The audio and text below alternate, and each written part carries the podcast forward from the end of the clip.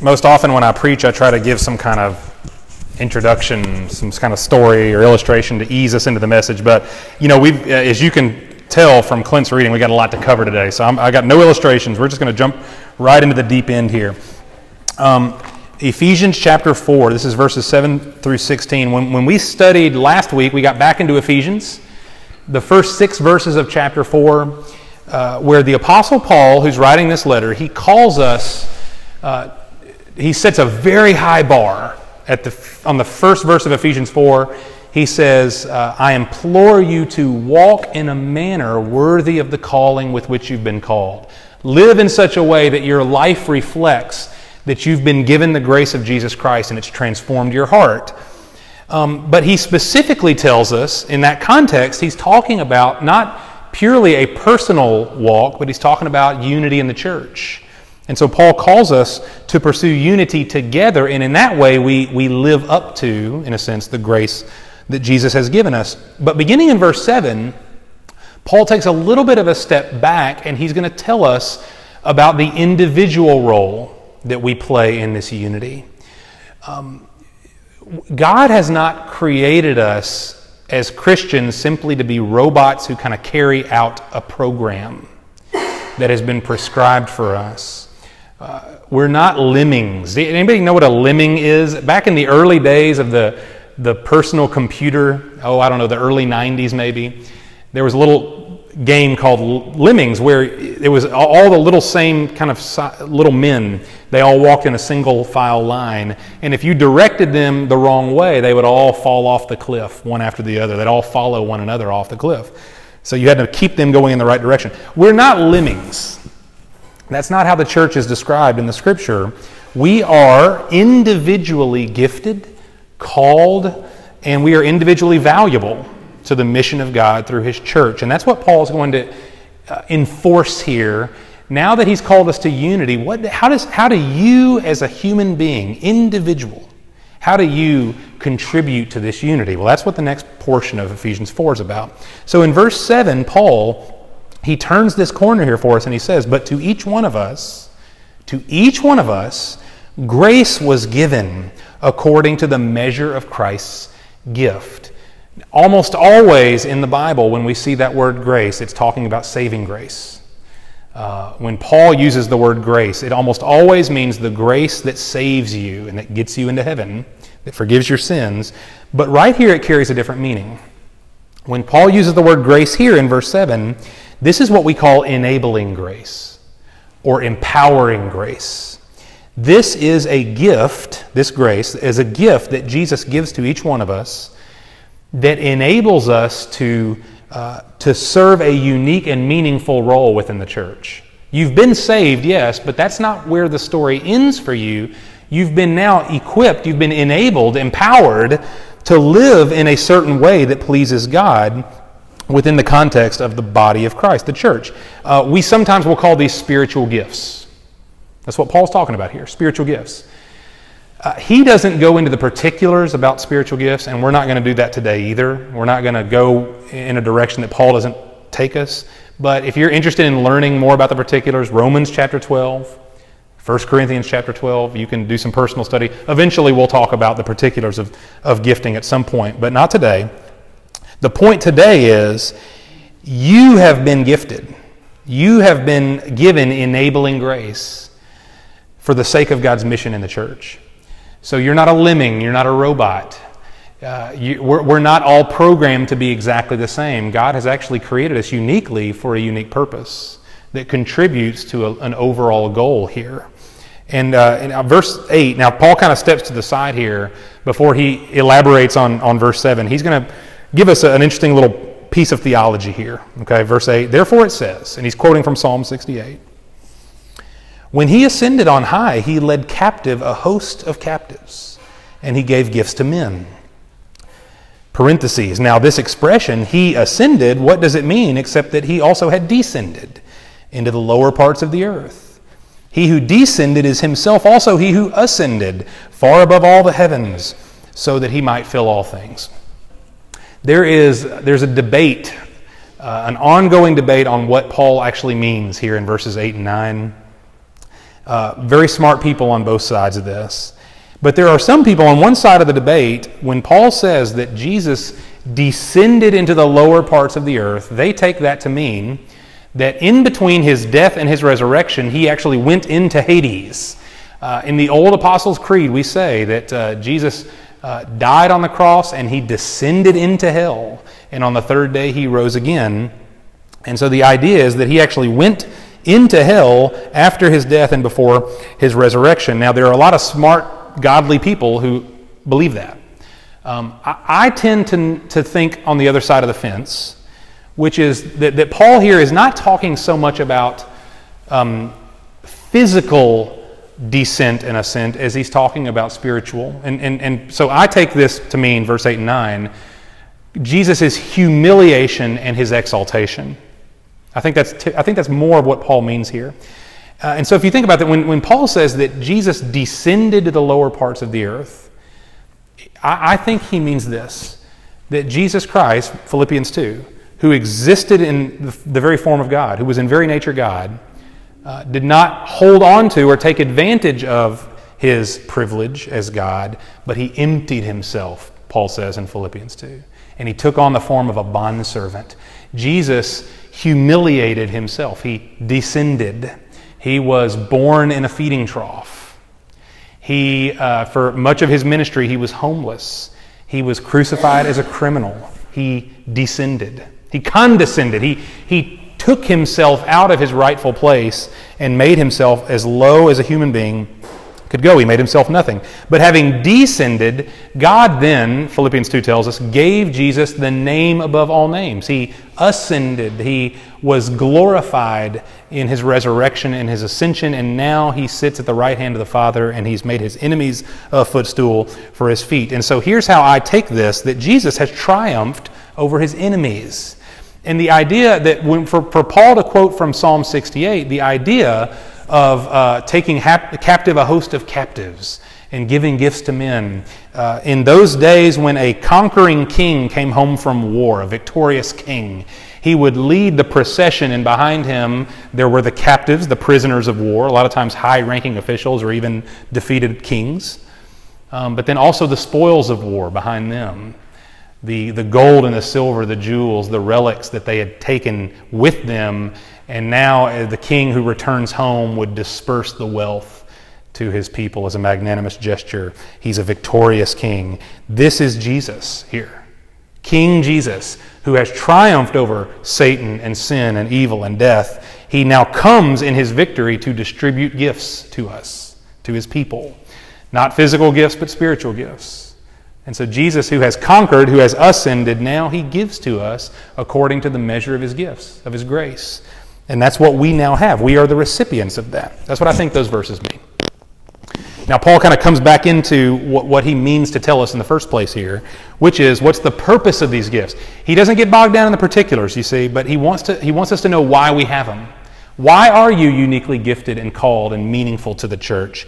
And he, he starts by telling us why leaders exist but you're going to see the purpose of, even of that. He says, verse 11, and this is so, oh man, verses 11 through 16 are so foundational to Harvest Church and to any church, I would say. Uh, they ought to be at least. Very, very important right here. Verse 11. And he, Jesus, gave some as apostles, and some as prophets, and some as evangelists, and some as pastors and teachers, for the equipping of the saints for the work of service to the building up of the body of Christ.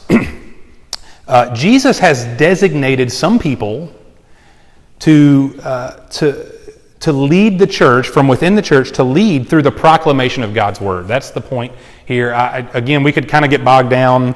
Uh, do apostles and prophets still exist as offices within the church today? I say they don't.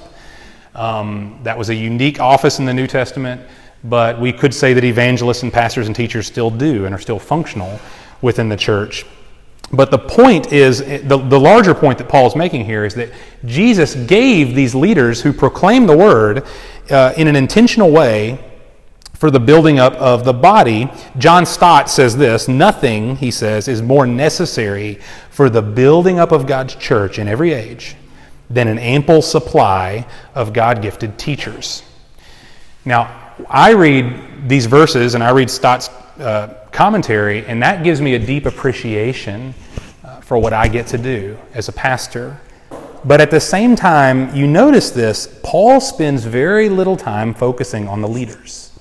He makes mention of them and their purpose, and he just keeps on going. He doesn't stop and wax eloquent on how wonderful it is to be a pastor. He just says, very matter of factly, here's what the pastor's role is, and then he moves on. And I appreciate that. And, I, will just say this parenthetically there is no such thing as a celebrity pastor. Regardless of what our, our culture tries to you know, put certain people on pedestals, or I mean, it's even the inclination of my own heart. I've got pastors that I admire and that I try to be like, and I kind of treat them like a celebrity almost. I was eight feet away from one of my heroes, Tim Keller, back in May, and my heart started racing. You know, like, what am I going to say? If I shake his hand, what am I going to say to him? What if I shake his hand and I kind of miss? You know, sometimes you can miss, and you know, like, what, if, what happens if I miss? Um, because in my mind, he's a celebrity, but that's, that's a ridiculous thing. Pastors are not celebrities, pastors are not heroes. Um, we don't have a special phone somewhere that connects directly to heaven that nobody else has access to. All right? Um, what Paul is indicating here, to be a pastor, to be a teacher, is a unique calling. It's special, it's, it's, it's important. But it's not a better calling than anybody else has. And in fact, Paul makes us, he makes sure that we understand the purpose of God giving leaders to the church. He says, for the equipping of the saints for the work of service, for the work of ministry, to the building up of the body of Christ. And you see right here why I say there are no celebrity pastors. There are no pastoral heroes. Because Paul says that to be a pastor is to be an equipment manager.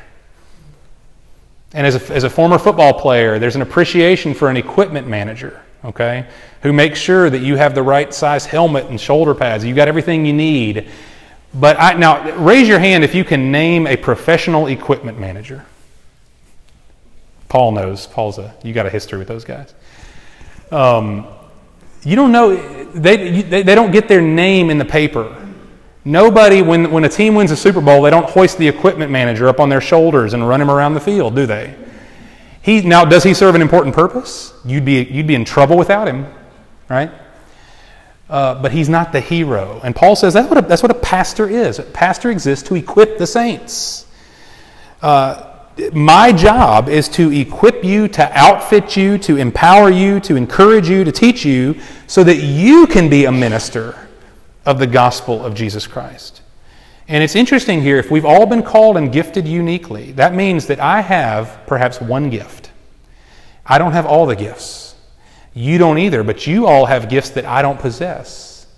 And if, if I am the bullseye somehow because I'm the pastor, and a lot of people do church that way, then I'm operating out of a fraction of what God actually intended the church to be. And in fact, we become um, impotent. We're not powerful because only one person is trying to do the lifting here. And a lot of times, church is set up that way for the pastor to be the hero. And that's not what we're going to do here because that's not what the scripture says. Uh, you know, I, I think we adopted that from the old kind of the Catholic way of doing things. I'm not, you know, being mean to Catholics here, but it's, uh, it's this idea of the priest who does the ministry, the priest who knows the Bible and nobody else gets one. And so we're going to come and, and kind of draft onto his wisdom and, and his godliness. And he will study the Bible so I don't have to. And I'll just sit and I'll learn from him and receive from him. That is not what Ephesians 4 teaches us. The whole church does the whole work of the ministry.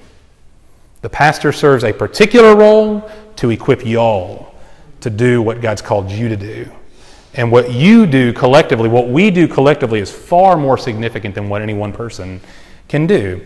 And so, verse 13 now, Paul's going to tell us what does that building up look like? If that's the purpose, the purpose is not everybody gather around one man and he'll give you God's word.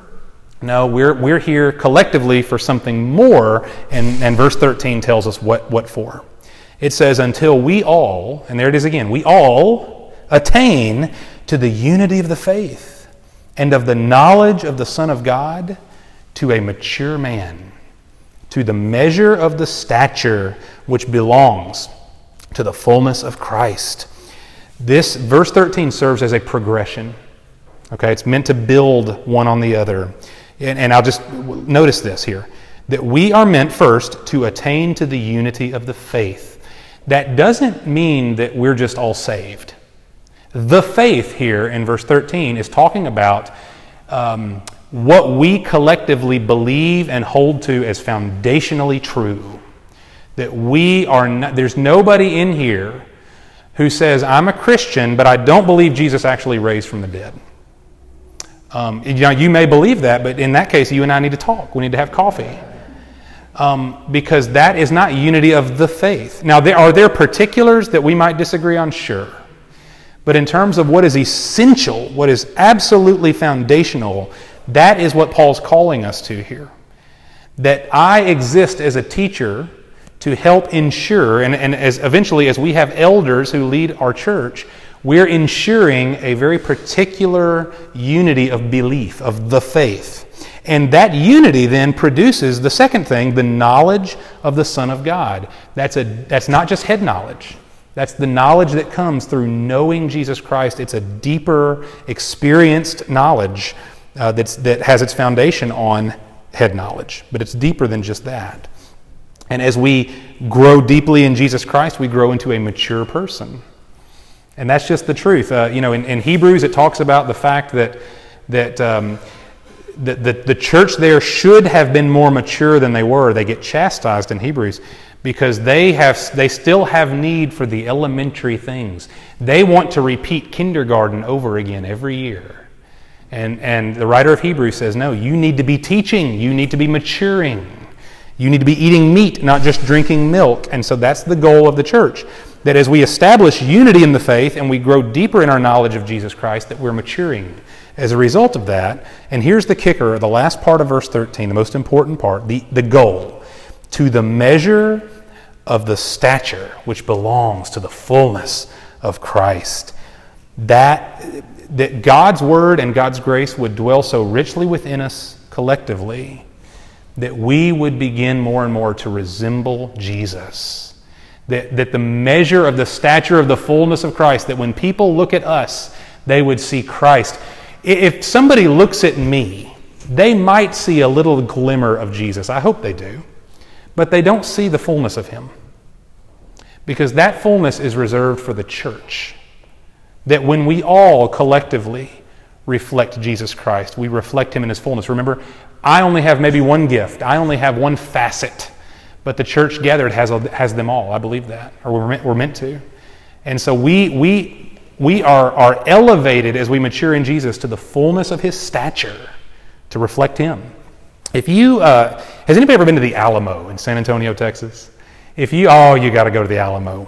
I'm a, I'm a Texas boy, so it's, it's near and dear to my heart. We studied probably two weeks on just the Alamo in elementary school.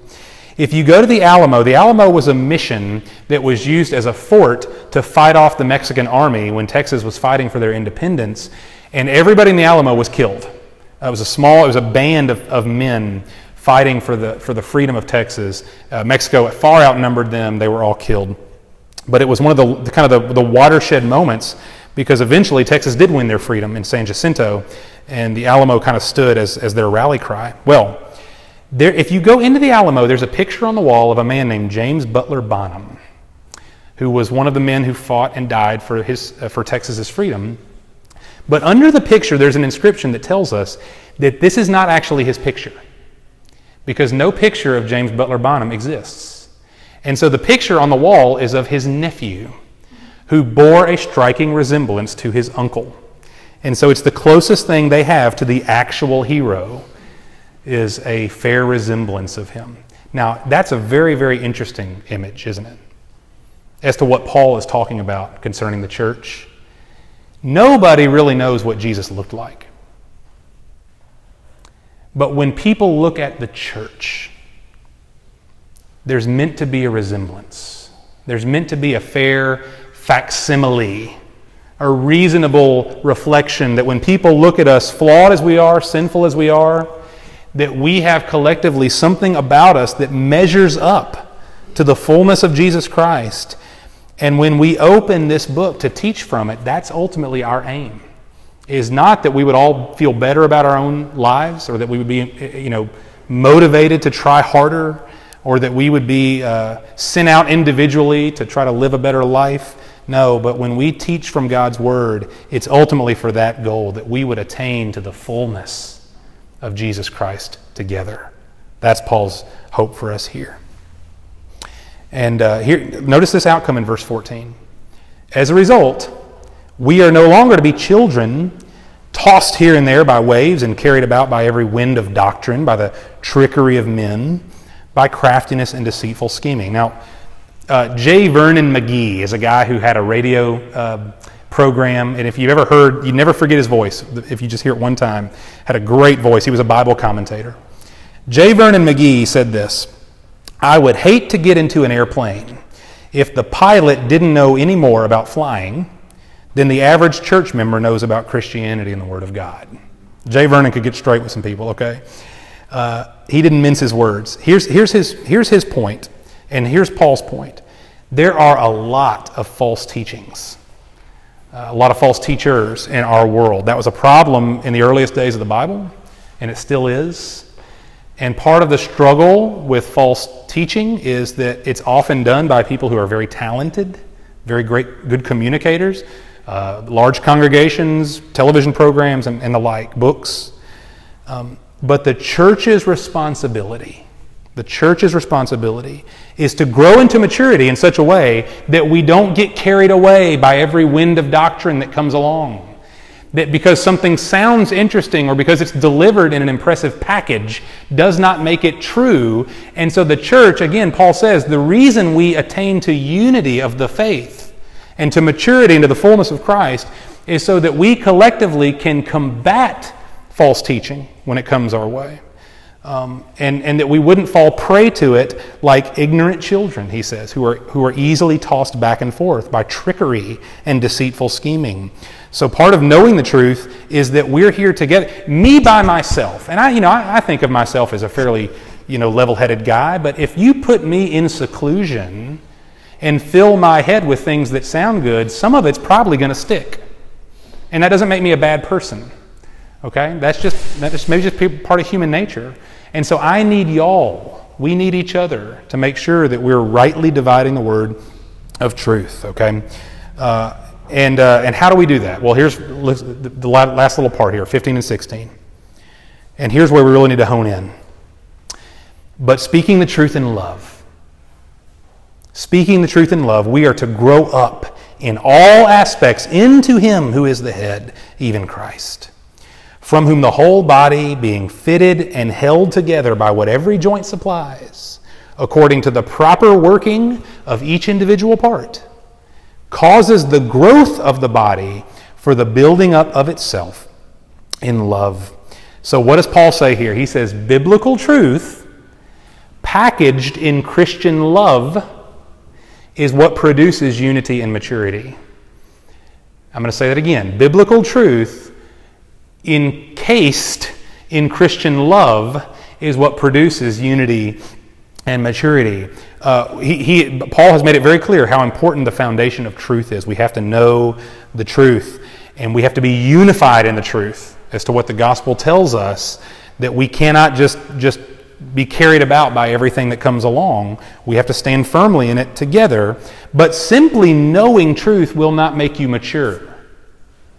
And this is a mistake that I probably still make, and I've made many times in the past. If I know enough, then I'll be a spiritual person. I'll be close to Jesus. But that's not necessarily true. The truth is, I could, I could stand up here week after week after week and just berate y'all with true things and just beat you silly with true things until we all just limp out of here one day and decide never to come back. Right? But it's, it's, it's a certain kind of speaking of truth. It's speaking the truth in love. Because that's the character of God. And that's the character that God's truth produces. A person who really knows the truth of the Bible should necessarily be a person with a loving heart. You may not, if you know this book, it doesn't necessarily make you smarter than anybody else. You don't have to be brilliant to know God's Word, praise God. Um, but to really know Him through His Word is going to make you more loving than the average person, far more. It's going to change your heart. It's going to transform you. That's what God's love and grace produces in us. And so when biblical truth and Christ like love meet, when these two things meet, verse 15 says, what happens? We grow up. We mature. We grow up in all aspects into Christ, who is our head. That means that we all become who God intended for us to be um, because we're playing this thing out together. I say this often for a reason. Um, in, in, American Christianity, we're often kind of given a lone wolf mentality. That's kind of, that's how we're expected to walk this thing out. If you're if you're a Christian, it's just me and Jesus, right? And so we kind of walk this thing out uh, in silos, all by ourselves. But you notice how Paul concludes in verse 16, that last verse. He says, "From Christ the head."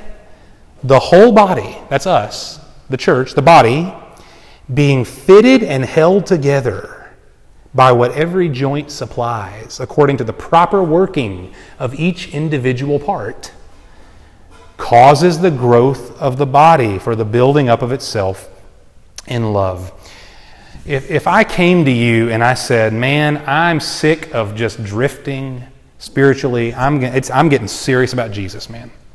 I'm, I'm done, you know, tiptoeing around it. I'm getting serious about Jesus. And you, of course, are very thrilled for me. And you say, okay, Kylie, that's great. What, what, what are you going to do? What's going to be different? What's your plan?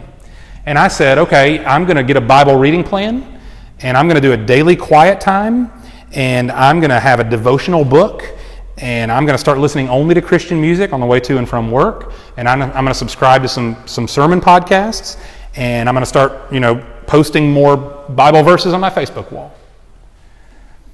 You, I hope you would say this to me, Kyle, that, those are great things. Do those things. Please do those things. But you have no context, Kyle. You have no framework because you have taken devotion to Jesus to mean a singular pursuit divorced from the church. It's all about you and your personal discipline, which of course is great. But you have no framework for what Paul is saying is ultimately what makes you mature, what makes you vi- viable as a Christian is not only a personal walk with Jesus, but a collective commitment to his people, to the church. So my, all, all of my, all of my uh, disciplined pursuit of Christ in that case has a limit. I'm going to continually run up against a boundary that I cannot cross because God has not created me to walk alone and to pursue Him alone. And we notice how Paul pictures, pictures the church in verse 16. He does this elsewhere in Romans and Corinthians and other places. He calls us a body. He, and he, he gives us a very, a, he's meant to give us a visceral uh, image here of a human body that has a head. The head directs the body. You take the head away, and the body is lifeless. Jesus is the head. He's the one who gives life and direction. He sets the agenda for the body. And he says, and, and we comprise what every joint supplies. We're fitted together, he says, and there's a proper working of each individual part. So, does your individual relationship with Jesus matter? Supremely. And I, and I would say this if you're not reading your Bible, if you're not spending time with God in a consistent manner, then that needs to be addressed. We've got to talk about that. Um, because it does require an individual commitment to Jesus. There's no way around that. But it matters to the degree that, I, that I'm one joint in a larger body. It's not just about me, it's about us. And my individual pursuit contributes to you, it, it's meant to. And so when Paul says that we're, we're like joints that hold this thing together, it means that we are single parts, yes, but of a larger organism. And no one part of the human body can exist and thrive on its own. You take any part of me out and just set it on the table, and it will die. It will not function as it was created to function. It can't because it's been severed from the whole. And not only does the individual part die, but what happens to me? I suffer now. Anything you take out of me, I'm not what I ought to be as the whole. And so that's, that's the image that Paul gives us here. And I think one of the greatest challenges for me, and I just admit this, and it's probably a challenge for you too, it's a challenge to unlearn because I've, I've only ever been an American Christian. And I'm, you know, I love being an American, but we have this sense of individualism that it's just me and Jesus, and it's so hard for us to break out of that that we've got to unlearn it and begin to experience a life that reflects Ephesians 4 as primary before I ever start to have conversations with myself about my own personal holiness. If my own personal holiness trumps my commitment to the church, then somehow I've missed the teaching that the scripture tells us what, what holiness actually looks like. Um, has Jesus given you an individual, unique gift and purpose and calling? Yes. Um, but the purpose of that gifting is the building up of the body in love. And so I want to. I'm going to close. I'm going to try my very best to condense these ten verses into one sentence. It's really. I had a lot of trouble doing this. You'll you'll see. It's, there's a lot in here, but I want to just. I want to say it. In, I want to try to say it in one sentence, and it's a run-on sentence. I'll admit. Okay. Um, you just have to deal with it. All right. There's a few. I got some comma splice issues in here, I'm sure, but here it is. Uh, who are you? Who are you? You are a uniquely gifted minister of the gospel of Jesus. And you are fundamental to the unity and the maturity of the church, his body, so that we together may reflect his truth and his love to the watching world. I'll say it again. You are a uniquely gifted minister of the gospel of Jesus Christ. And you are fundamental to the unity and maturity, the building up of his body, the church, so that we together may reflect his truth and his love to the watching world. That's who you are. You may not think that way about yourself. You may not feel that way. You may think you've been discredited or disqualified. But if you have received the grace of Jesus to be saved, then you have also received the grace to be empowered and enabled and to serve. And, uh, you know, we're going to get more detailed about personal holiness the next two weeks, so just hold on. Paul's going to get there. But I just want us to chew on the context that Paul's giving us, the framework. Before it really matters how personally holy I am, we've got to understand that my ultimate purpose is not personal holiness. And I, that, to me, that's kind of a scandalous thing because I'm all about it. I want to be personally holy. But if it's, if it's me siloed off, siphoned off from the rest of you, then really it doesn't, it doesn't matter because I'm circumventing the whole purpose of God calling me to personal maturity, which is the maturity of His body and the building up of His body in love. And so maybe you grew up thinking, like I did, that the pastor is the minister and we come to watch him. He prepared all week, and we're going to sit and listen and be respectful and just glean from him because he knows his Bible, and I'll just let him tell me what's in there. I don't have to know it. And maybe, I mean, that's, that's how I grew up. That was my impression. The, you know, the pastor's up there, he, he's the one who's supposed to know this stuff, and he'll just tell me what to do with it. But how much would your life change potentially if you took Ephesians 4 to heart? If we all took Ephesians 4 to heart, that the pastor, that I, in this case, that I exist merely to equip you, to help you to live out the calling that God has placed on your life and ours collectively, that you get to be a minister of the gospel. I'm here to support you as you, in the unique ways that God has gifted and called you, you get to live this thing out powerfully in ways that I can't possibly do it. J.D. Greear is a guy I like a lot, a pastor in North Carolina. He says, The day I became a pastor, I left the ministry because I left the world where every single day I'm rubbing shoulders with people who need the gospel. Now I'm just around church people all the time. He says, You're the ones in the ministry in a different and more meaningful way even than I am. And you know what? I think that's right. The day I became a pastor, I left the ministry. You're the ones at the ground level. You're the ones on the front lines, and I'm here to equip you. What would happen if we really believed that? And maybe you've always understood the Christian life to be a private and individual pursuit. It's just me and Jesus. But what if we took to heart God's word, Ephesians 4, that says your Christ likeness is directly dependent on your commitment to his church? It's not just you and Jesus. How much more open and engaged would we be with other people? How much more devoted would we be to one another? How much e- more eager would we be to bear each other's burdens and to really listen to and love each other and speak the truth in love? How much more prone would we be to confess sin to each other and trust that we're safe and that we have opportunities to really grow and sharpen one another? How much more likely would we be to serve each other? if we really believe that it's not just me and Jesus, it's us? Well, why don't we find out? I mean, why don't we really take this to heart? Remember, we're in seed form. It's a fun place to be. Because at some point, this thing's really going to start growing. Uh, numerically, I don't know.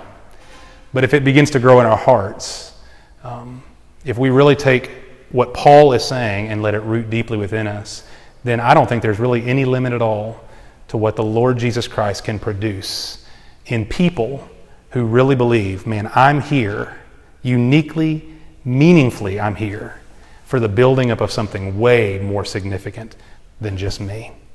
Let's pray about that.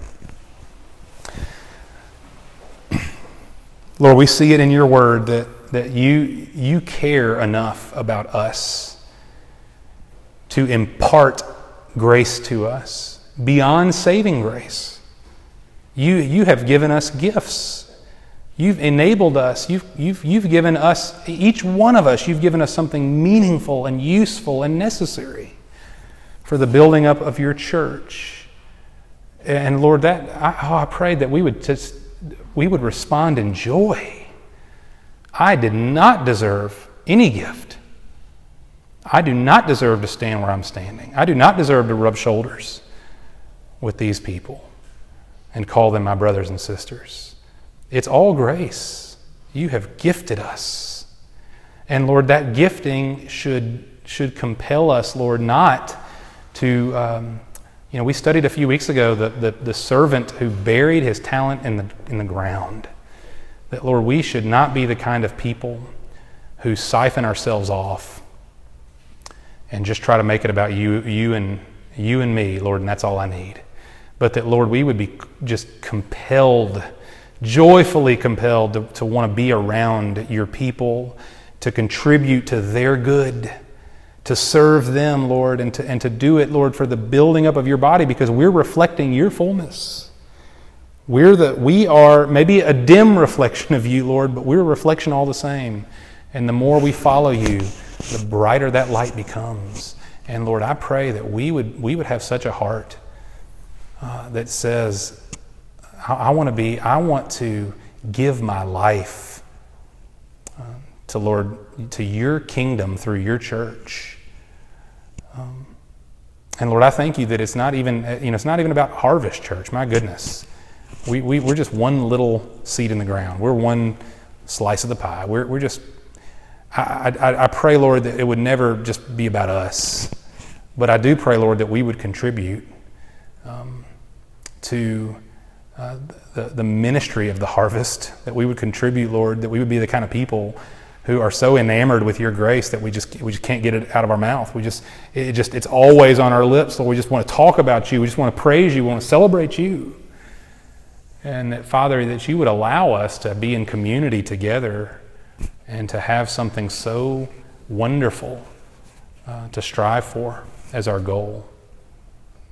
To the maturity and the fullness, Lord, of Jesus Christ. Wow.